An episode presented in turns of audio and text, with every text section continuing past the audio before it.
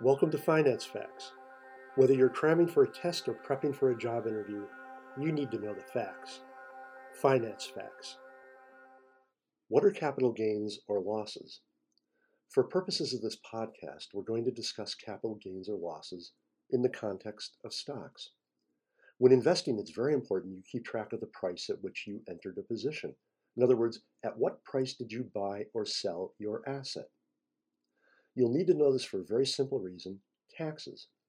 In the United States, when you buy or sell a stock, you may have a profit or a loss. This gain is taxable, and the loss may be used to shield other taxable gains.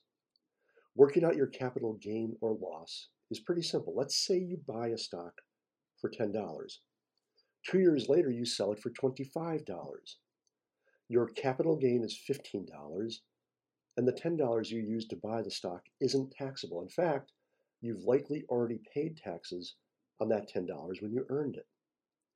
Looking at this the other way, let's say when you buy a stock for $10 and two years later you sell it for $5. Your capital loss is $5 and you might be able to use this loss to offset profits that otherwise would be fully taxable. Thanks for listening to Finance Facts. My name is Dave Coker.